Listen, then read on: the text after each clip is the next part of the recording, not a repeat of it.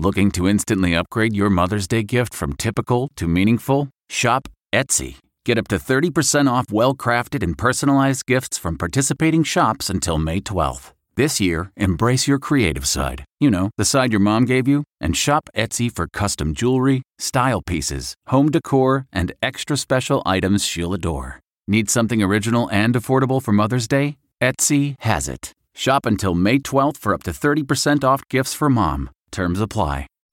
Reporter's Notebook with David Begnaud. Today we're in West Virginia, my first time to the state. Uh, and tomorrow we are going to basically go for a ride-along with Governor Jim Justice, because we came here to ask a simple question. What did West Virginia do? What did they do right to wind up at the top of the list? They lead the country when it comes to the rollout of the covid nineteen vaccine. West Virginia, who gets a bad rap in many ways and is at the bottom of a lot of lists, is leading the United States. What did they do?